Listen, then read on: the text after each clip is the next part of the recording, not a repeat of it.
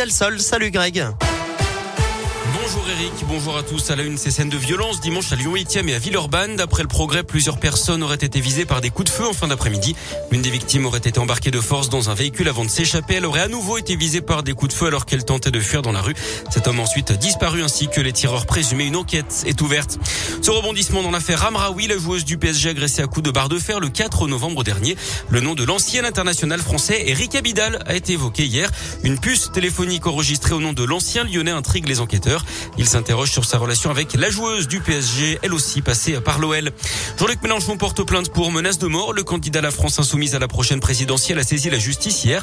Un groupuscule d'extrême droite avait publié un photomontage le représentant visé par une arme à feu.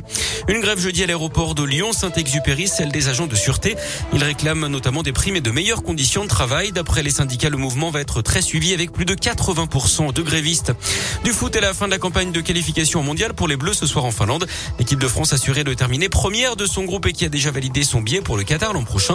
La France, joue sa place en barrage. Coup d'envoi à 21h à Helsinki. À noter la qualification hier soir de la Suisse. L'Italie, elle devrait passer par les barrages. En basket, semaine de gala à l'Astrobal après la victoire face à Bourg-en-Bresse. Dimanche, l'Asvel enchaîne dès aujourd'hui avec trois nouveaux chocs devant son public. Premier round ce soir face au Real Madrid à 20h en Euroleague avec les retours de Hurtel et Yabusele. Les Villeurbanais sont quatrième ex aequo du classement. Et puis la météo, ce sera gris ce matin avec 7 à 8 degrés dans l'agglo lyonnaise. Il fera jusqu'à 10 cet après-midi avec l'apparition de quelques éclaircies.